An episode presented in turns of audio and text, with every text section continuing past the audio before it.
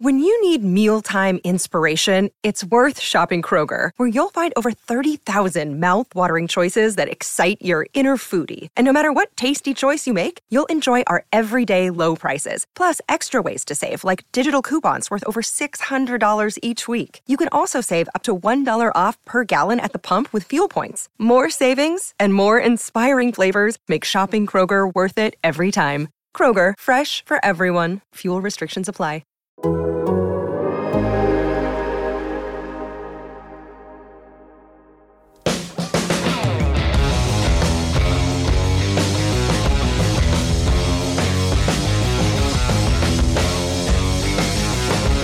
Hey everybody, what's up? And welcome in to Best on the Board presented by BetMGM. Michael Beller here with you. It is Thursday, April 21st. We are one week away from the first round of the 2022 NFL Draft, and that is what we are going to discuss on this episode of Best on the Board. I've got my good buddy Jake Seeley here with me. You know Jake from all of our great fantasy coverage here at The Athletic. So that's what we're going to do on this episode screw offensive linemen, screw defensive players. We are focusing on the skill players and the props related to them in this year's NFL draft. Jake, what's going on, man?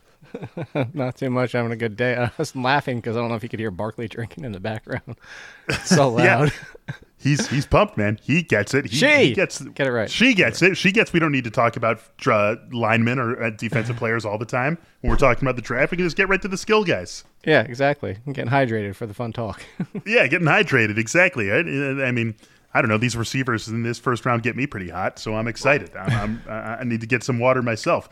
Talk about all these guys. We're going to go through the skill players. Like I said, we're going to talk about first player drafted at you know, quarterback, receiver, running back. Look at those odds. We'll look at some of the over unders related to those guys who, for the most part, we know are going in the first round, but maybe there's a guy, hint, hint, wink, wink, wink, who could be not in the first round or at least late enough in the first round to go over what his over under prop is. So let's dive in here, Jake. Let's um let's start out with some over unders. Uh, all right, okay. let's go with some over unders here, and let's go with a guy who is going to be an intriguing selection, regardless of when and where he is selected. It is going to be fun to see the landing spot for Malik Willis. He also is the favorite to be the first quarterback selected, minus 155. Then you've got Kenny Pickett at plus 130. So it's really mm-hmm. come down to those two guys. Desmond Ridder, 8 to 1 to be the first quarterback selected, but Malik Willis, the favorite to be the first quarterback selected, and his draft position over under sits at 10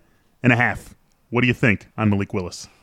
I'm going to still lean under. I know there's a lot of late talk, but you know, in years past, I think everybody knows this. Or you just say in general, the NFL, just everything the week before, throw it out. It's it, mm-hmm. it's so, you know, th- these guys getting pushed up, these guys putting down. What, what this team is interested in, what team is not interested in. This is the hot pick, and there's some things where you know we're hearing today as we're doing the podcast. You know, like nobody seems to have interest in the number three pick. So if the Houston Texans are going to trade back, it would have to be their 13, and that could be more like, okay, that makes sense. There's no interest in trading for the number one. Okay, but excuse me, the player stuff, like Jameson Williams is getting a ton of helium all of a sudden. And I'm not saying that's wrong, but I just like there's a lot of smoke going every single way. For so I go to what's been the case all the way up. We all know that Malik Willis is the best talent he has a lot of bust potential. I'm not saying he's a guarantee to hit. Um, you could say that Corral or uh, even Howell might even be safer at this point. But if you look at it and you say who's the best prospect, who's the best quarterback, who's the best potential, it's Willis. And I still sit there looking at either the Seahawks at nine, which is under the 10 5 if he falls mm-hmm. there, or the Carolina is the one that's throwing me luck. I could see Atlanta doing it too, especially if Atlanta has hopes that they bring back Calvin Ridley. They might be washing their hands with him at next year at this point. But sure. you know, Atlanta's Atlanta's not contending this year. Seattle's basically thrown in the flag, and they're they're out of it at this point too. So that's why you say those make sense for Malik Willis. Carolina's the one where, and this is where I'm going I'm to bring Kenny Pickett into this conversation.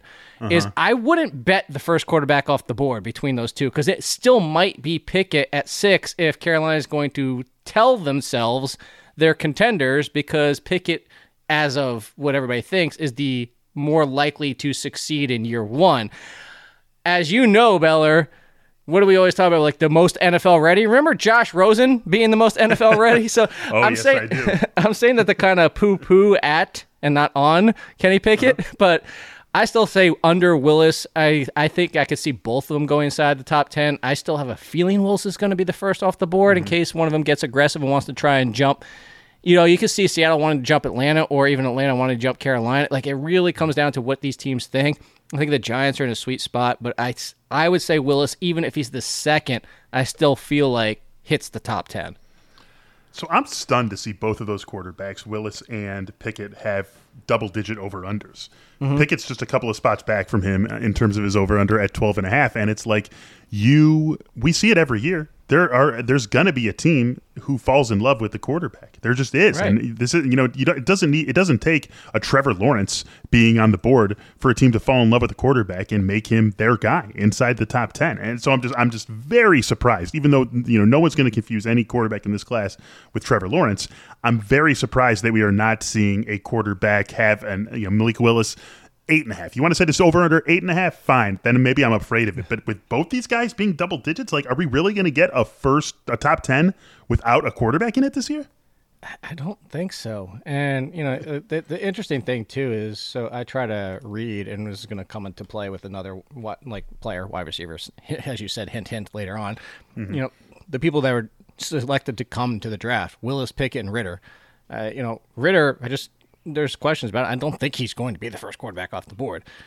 But if he, he slipped inside, there's, you know, you have the Steelers sitting there at 20. All three of them going inside the top 20. I think. I mean, if you could bet that, which you can't, but I'm just saying, like, you could bet three inside the top 20, I would smash the living hell out of that. Like you said, no, it's not the best year for quarterbacks, but at the same time, the NFL is quarterback hungry. And I gotta just as a conversation point of why I agree with you, and like somebody gets enamored, or somebody's gonna see the potential with Willis. Somebody's gonna see the potential. Like again, I'm not saying he's Patrick Mahomes, everybody. Just like my article said, Yeah. there are traits that look like Patrick Mahomes. And what did Patrick Mahomes do in his rookie year? Sat until the end of the season. That's what we want for Willis. But I'm saying like these teams, Atlanta, Carolina, Seattle, maybe even the Giants in the second round if Ridder's still there, Washington. Like there's a lot of these teams where you blink and you go 7 and 10 and have a better year than people expect and all of a sudden you're out of the equation to get the top 2 potentially top 3 quarterbacks next year. So, do you take that gamble cuz that's why I'm bringing the Giants in this cuz I said, mm-hmm. you know, I could see them going Ritter around 2 if he's still there and somebody's like, "Why not just wait for next year?" Well, cuz you pretty much have to guarantee next year is a clear class of Stroud, Young, and I think Van Dyke can get into that conversation. But that's a sidebar to say why kick the can down the road, not knowing where you're going to pick next year. Right. And let's not forget, Rattler was supposed to be a guaranteed first rounder this year who got Yes. benched and now transferred. So all these things could happen where it's like a team's going to sit there and take them. I, again, I think both of them. I'm with you. I, I'm actually surprised, especially because it seems Carolina's getting a lot of the Pickett talk that he's 12.5. But yeah, I, I think both of them go inside the top 10. I I think you can bet both of these unders and feel pretty com- comfortable that at worst you're breaking even. Mm-hmm. And then and then you might hit both of them. And it's not, they don't need to with, with Pickett at 12 and a half, they both they you don't need both of them to be top 10 picks to get to for them to for them to both hit. So that's something that I like. I th- it almost feels like a free roll uh, to maybe Yeah, double up on yeah. your money with if you get if you get both of them right. Uh, fun little uh, p- piece of trivia. I just scrolled back through previous drafts. Uh, can you name who the first quarterback selected was in the last draft that there was not a top ten QB? Not a top 10 QB. Uh, was that the Brady Quinn draft? the- it was EJ Manuel ah, in EJ Manuel. 2013. And then every draft since then, forget about just top 10, we've had at least a top three quarterback. Yeah, so there Every you go. single draft since then. Was somebody 2013 before Brady Quinn that you- year? Uh, uh, what year would that j- have been? I know. I just remember seeing. I just remember seeing Brady Quinn sit, sitting there with his girlfriend or fiance at the time, and like that awkwardness and that we got. It was kind of. It was the Aaron Rodgers, but like It was Aaron more Rodgers. sad. He was he would have been he was before EJ Manuel, right? Yeah, that's a Brady. It was 2007. Two- yeah. So what was the 2007 draft? Now I got to look it up.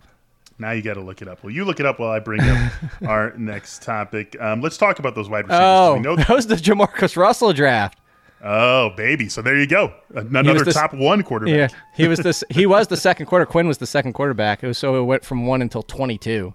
There you go. Oh man, See, that there's there's always, always, always, always Corey. Like I just can't imagine that there's not going to be a team that doesn't take one of those guys, and I wouldn't be surprised if we saw both of them come underneath those props. Let's look at the wide receivers here, Jake, because this is going to be a wide receiver heavy uh, first round. Garrett Wilson, Jameson Williams, Drake London, those guys guaranteed uh, first round picks. Uh, Treylon Burks, Chris Olave, George Pickens. I mean, it's going to be a very fun first round for wide receivers. Maybe not all those guys in the first round, but certainly three, four, five, six uh, receivers possible in the first round. And who knows what happens with trade ups? Maybe you get some wide receiver hungry teams push Jahan Dotson, Christian White. It's just going to be an awesome season or an awesome draft, excuse me, for wide receivers. Let's look at the wide receivers from the first receiver selected prop. You've got Garrett Wilson putting a little bit of distance between himself and the rest of the field. He is at plus 115. He was neck and neck with Drake London uh, just a couple of weeks ago. Drake London has actually fallen to third at plus 210. And slotting in between them, as you said, Mr. Helium himself, Jameson Williams, who just a couple of weeks ago was fourth in these first receiver selected rankings. Now he is second at plus 160. If you were going to bet on one of these hmm. guys to be the first one, who would it be? See, and this comes down to there's two thing, there's two factors at play: is what is the team getting enamored with, and then two is where is the need. So, if you're looking down, you get to Atlanta being the obvious one. I, I- I mm-hmm. think a lot of people are talking about the Jets. I don't think the Jets do it with their first pick, just because of what we're talking about need versus what's on the board and what's in this draft. So you say Atlanta at eight. So if they don't go quarterback and the Ridley's not the future, do you go with the potential potential Alpha London or the Williams coming off an injury, knowing you could wait a year and that he's better than DeVonta Smith, but he's still not he doesn't have that power that London does? Or do you go with the safest? And that's what I like like now for everybody out there, if you go to the draft profiles that I have on the site, I have Wilson, Williams, London, and Olave all in tier one. So I'm not mm. I'm not poo pooing again any of these guys, but I say for Wilson feels like the safest of all. Like he's the least likely to bust, I think, and. Where London, I say, has a higher ceiling, and I think Williams has a higher ceiling. Like Wilson's that one that sits kind of in between. So what do you want? And it's interesting. So I said this to Meanie on my other show. The over unders. So Wilson and London are tied at 10.5 on over under. And then you have Jameson Williams at 13.5. I would take the under on Jameson Williams, but I wouldn't take him for the first wide receiver. If this makes, because follow me, because Drake London at point, plus 210 makes more sense for the value and the fact that if Atlanta goes with him, I could see the Jets taking Williams at 10 and London being the what could be the alpha wide receiver in the NFL at 8. So like because the they're they're so close in the first wide receiver value price, I'm just going to take the odd like the deepest one at 210, but I feel like Williams hits the under and I mm, I don't really like the 10.5 for either Wilson or London. I know one of them is going to go higher than that. I just don't know which one because it all comes down to teams. And if you look at here's a perfect example. Forget what happened to Ruggs off the field. The Raiders had their selection of three talented wide receivers, and in their opinion, their fit and what they liked was Ruggs, And that's what I'm mm-hmm. saying. We don't, and these teams aren't going to tell us. The And they might have been they might have been the one out of 32 teams in the NFL that would have taken Right. him over the other two. You know what if what if Atlanta sh- does take wide receiver and shocks us and takes Olave as the first wide receiver off the board, which you know for betting purpose plus sixteen hundred, but like Yeah. I wouldn't I wouldn't be over I would be surprised, but I wouldn't be like oh my god I can't believe it just because people fall in mm. love with players.